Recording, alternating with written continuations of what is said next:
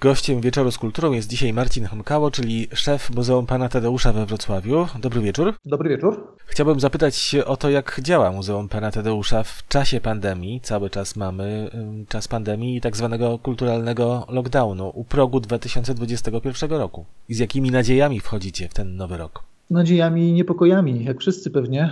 No przede wszystkim mamy nadzieję, że uda nam się wydostać z internetu prędzej czy później. Myśmy oczywiście e, spróbowali w miarę efektowny i skuteczny sposób e, skorzystać z tego, że jest tutaj grupa bardzo mm, sensownych, mądrych, kreatywnych osób, które są osobami funkcjonującymi jakoś już w internecie i skorzystaliśmy z tego w taki sposób, że przygotowaliśmy bardzo e, bogaty, już w tej chwili mający setki podmiotów internetowych czy przedmiotów, które można można w internecie e, zobaczyć, no bo to już niedługo będzie rok, odkąd jesteśmy prawie wyłącznie w internecie. Mieliśmy krótką, tak jak wszyscy, krótką przerwę na żywo e, latem i wczesną jesienią. Mm, ale tak naprawdę jesteśmy dostępni w tej chwili e, przede wszystkim w internecie i mam nadzieję, że to się nie przedłuży jakoś za bardzo, bo, bo tęsknimy już za żywym kontaktem, jak wszyscy. To jest też znamienne, że powiedziałeś, że mieliście, jak wszyscy zresztą, przerwę na żywą działalność latem, a powinno być zupełnie odwrotnie. Powinniśmy o przerwie myśleć właśnie, jeśli myślimy o pandemii. Ale dobrze, to porozmawiajmy o tym wirtualnym muzeum, które jest, istnieje.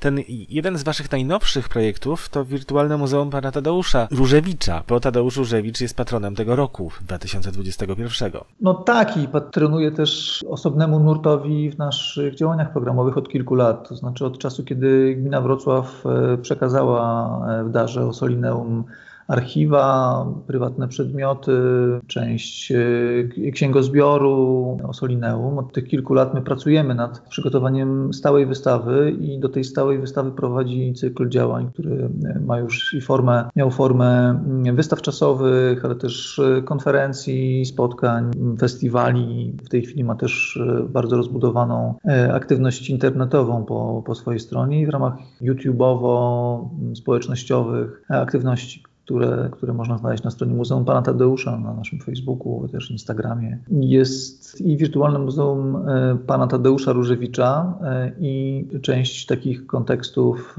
e, które z Różewiczem się wiążą i które już od kilku lat dla nas są bardzo, bardzo ważne. Ważne są też dlatego, że my mamy nadzieję, że uda nam się 9 października tego roku otworzyć tę stałą wystawę, do której jesteśmy mm, już bardzo dobrze przygotowani i która mm, domknie program muzeum, który od romantyzmu poprzez e, gabinety świadków historii Jana Nowaka Jeziorańskiego i Władysława Bartoszewskiego, aż po Różewicza byłaby taką, taką kodą programową, bo to w maju tego roku będzie już 5 lat, odkąd muzeum, e, muzeum działa. I ten Różewicz bardzo dobrze nam pasuje do, do programu muzealnego, dlatego że, że daje jeszcze zupełnie inną perspektywę i na historię polską, i na historię polskiej poezji, na, na nasze odniesienia do romantyzmu jest w ogóle bardzo ciekawy i mam nadzieję, że uda nam się w październiku spotkać w muzeum, a jeszcze wcześniej uda się Państwu zobaczyć te różewiczowskie nie tylko różewiczowskie materiały na naszych stronach internetowych. Tymczasem możemy skorzystać z takiej podróży po E, galeriach e, Tadeusza Różewicza i po jego poezji związanej z dziełami sztuki. Oczywiście między innymi. Tak, między innymi, dlatego że Tadeusz Różewicz, którego mm, my chcemy pokazać, to jest Tadeusz Różewicz w dialogu, w, tych pracach nad E, nad wystawą stałą preparowaliśmy sobie 11 takich, e, takich dialogów i jednym z tych dialogów jest e, dialog ze sztuką współczesną czy z malarstwem. 11 paradoksów, w których próbujemy na nowo odczytać Tadeusza, Tadeusza Różewicza. Mógłbyś jeszcze wymienić choćby parę? Piąty to jest dialog z malarstwem, od, od, którego, od którego zaczęliśmy, ale wcześniej mamy dialog z wojną i bohaterstwem i to jest bardzo ciekawa perspektywa. Właściwie y, aż mnie kusi, żeby opowiedzieć o tym wszystkim e, szerzej, bo to jest cały czas nieuruchomiony nasz dialog z kolei z odbiorcami e, muzeum, czyli cała ta, ta opowieść o Różewiczu w tej, e, w tej perspektywie czytana. Ten dialog z wojną i bohaterstwem to jest bardzo ciekawa perspektywa, bo Różewicz jest, jest postrzegany i jako uczestnik II wojny światowej, ale też to, co w jego twórczości jest najciekawsze i nieprzeczytane do końca, to jest perspektywa dezertera, perspektywa, w której czyta się też doświadczenie wojenne z punktu widzenia człowieczeństwa, które niekoniecznie jest człowieczeństwem walki i wojny, ale też stania z boku i przyglądania się, czy, czy czasem dezercji i, i to są bardzo ciekawe perspektywy. Drugi dialog to jest dialog z rodziną i z dzieciństwem, dialogi związane z tym, co, co się dzieje pomiędzy braćmi, co się dzieje pomiędzy poetą i, i rodzicami, matką oczywiście, pomiędzy poetą a jego dziećmi. Dialog z poezją to jest być może najbardziej oczywisty dialog, ale też taki, w którym e, najwięcej jest do przeczytania na nowo, bo już przez te kilka nawet lat, które minęły od śmierci Tadeusza Różewicza, już widać jak ta poezja działa, albo czasami nie działa, w jaki sposób ewoluuje jej, jej recepcja, jak e, kolejne pokolenia twórców próbują się z nią e, zmierzyć, twórców literackich, ale też teatralnych czy, czy filmowych. To są wszystko zapomniane trochę już, już konteksty, ale bardzo ważne dla nas. Kolejny dialog to dialog z teatrem właśnie, ta twórczość teatralna Tadeusza Różewicza. Piąty to jest ten dialog z malarstwem, dialog z filmem i ten e, kontekst, gdzie współscenarzysta czy scenarzysta Różewicz współpracował ze swoim bratem, osobne zjawisko w historii polskiego a nie tylko polskiego e, filmu. Mamy też bardzo ważny w ostatnich latach dialog z popkulturą, czyli takiego Różewicza, który mierzy się z e, kulturą mediów, z kulturą mm, gazet najpierw, później już powoli nawet internetu, wcześniej telewizji i ma e, też zupełnie osobną ścieżkę w interpretacji tego, to jest popkulturą, co nas otacza, to się tak dynamicznie zmienia. Mamy dialog ze sławą, czyli z tym, co jest e, tak niedostępne poecie, a jednocześnie pełne paradoksów związanych z z niemożnością tak naprawdę wejścia do głównego nurtu do, dostrzegalności społecznej, a jednocześnie jakimś nieosiągalnym marzeniem poety. Ta sława właśnie.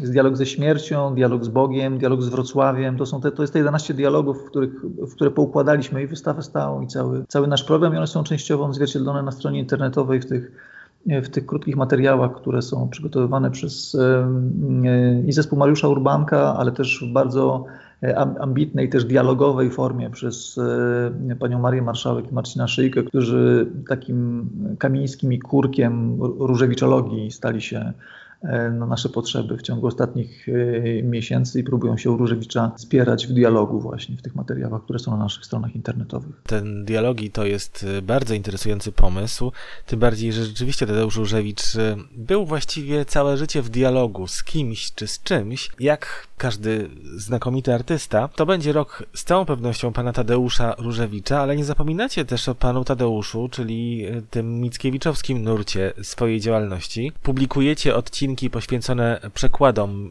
y, Mickiewiczowskiej epopei na języki obce, to jest niesamowite, że ciągle, zdaje się, nowe się pojawiają przekłady. No oczywiście niektóre nawet są bardzo udane, bo przekład y, amerykański dostał nawet y, ostatnio najważniejszą nagrodę krytyki amerykańskiej za, za przekład na, na język angielski. Profesor Bill Johnston, który u nas tutaj gościł, przygotował bardzo, bardzo ciekawą, nową wersję odczytania pana Tadeusza.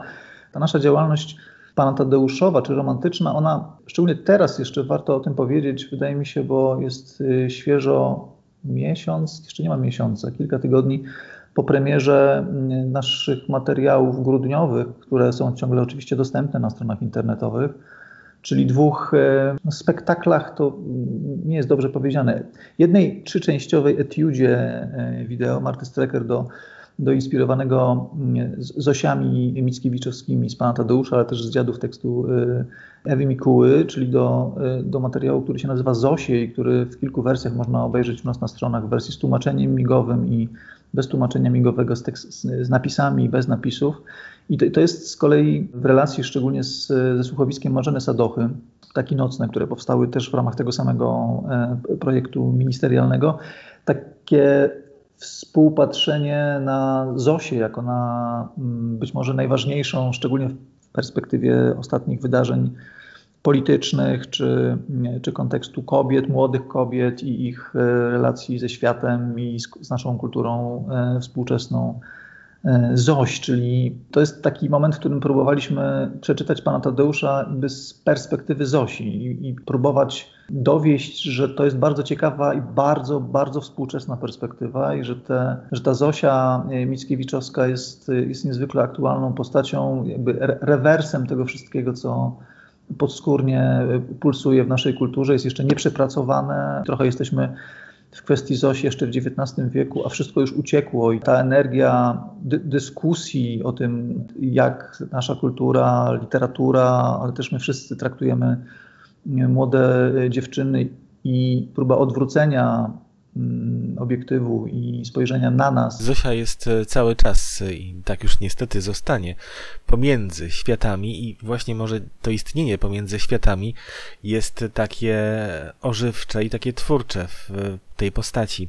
Marcin, a z kolei ty jako dyrektor i twoje muzeum, Muzeum Pana Tadeusza, nasze muzeum, jest e, pomiędzy. Pomiędzy pandemią i niepandemią. Do tego 9 października rzeczywiście mamy nadzieję, że to już normalność zapanuje w naszym świecie. Do tego 9 października jak zamierzacie dotrwać? Jest w ogóle szansa na jakiś plan działania? No my oczywiście musimy mieć plan działania, tylko to jest. E, nie chciałbym się jakoś bardzo skarżyć, bo wszyscy mamy teraz trudno i, i, i wszyscy mają kłopoty z odnalezieniem jakichś optymistycznych scenariuszy, a no, nam też nie jest jakoś najgorzej, ale prawda jest taka, że przy organizacji wydarzeń jakoś tam muzealnych, jednak korzystających ze zbiorów e, muzealnych czy archiwalnych, to mm, sytuacja, w której musimy zaplanować wydarzenia na cały rok e, i nie wiemy, co się wydarzy za dwa, trzy dni, za tydzień, to jest sytuacja, w której nie da się funkcjonować w sposób jakoś racjonalny. I przedłużanie tej traumy i tego funkcjonowania pomiędzy światami rzeczywistego doświadczenia, a oczekiwania na to, kiedy to będzie i w jakiej formie możliwe, to jest rzeczywiście trudne, więc e, myśmy mieli na przykład kilka miesięcy poświęconych e, przygotowaniu wystawy dziadowskiej tak zwanej. Zrobiliśmy e, duży research i przygotowaliśmy się do takiej z naszej perspektywy dużej w kilku salach odbywającej się, e, się wystawy poświęconej inscenizacjom dziadów, wszystkim inscenizacjom dziadów na, na, na przestrzeni stu kilkudziesięciu e, lat, ze szczególnym uwzględnieniem tej ostatniej inscenizacji Michała Zadary w Teatrze Polskim. I, I, to mieliśmy już gotowe, mieliśmy w Dziady, czyli na początku e, listopada takim parateatralnym wernisażem e, rozpocząć tę wystawę. No i niestety tak zwana druga fala zmiotła te plany z planszy i, e, i, i, zostaliśmy w blokach z czymś, czego absolutnie nie, nie chcielibyśmy zapomnieć, ale nie udało nam się skonsumować. Nie wiemy, kiedy moglibyśmy to skonsumować i kiedy moglibyśmy zaprosić ludzi na, e, na, na tę wystawę. Nie wiem nawet, czy ona będzie przed kolejnym listopadem, przed kolejnymi dziadami możliwa do, do uruchomienia. E, mamy projekty poświęcone Norwidowi, którego zbiory znajdują się w, w Osolineum i który też obchodzi okrągłą rocznicę swoją w tym roku i ten rok jest rokiem Tadeusza Różewicza, ale też rokiem Cypriana Kamila Norwida, mm, rokiem Baczyńskiego, y, Festiwal Tradycji Literackich, który zaplanowaliśmy na jesień i mam nadzieję, że uda się go zorganizować, y, jest właśnie poświęcony tym, tym twórcom y, w tym roku. Tak naprawdę to jestem pewien, że zrobimy wystawę różewiczowską. W jaki sposób i w jakiej formie, tego nawet nie jestem w stanie zadeklarować. Gdyby się okazało, że znowu latem będzie, będzie trochę łagodniej, trochę się otworzą instytucje kultury i pod względem epidemicznym i być może też już zdążą się oswoić trochę, trochę widzowie z tym, że można przychodzić, że należy przychodzić w takie, w takie miejsca że to jest bezpieczne i że jest potrzebne, to być może będziemy mogli coś zrobić y, na miejscu latem. Na razie staramy się jakoś pomóc systemowi edukacyjnemu mm, i, i przygotowujemy lekcje y, online, dużo materiałów y, takich pomocniczych do edukacji zdalnej czy hybrydowej.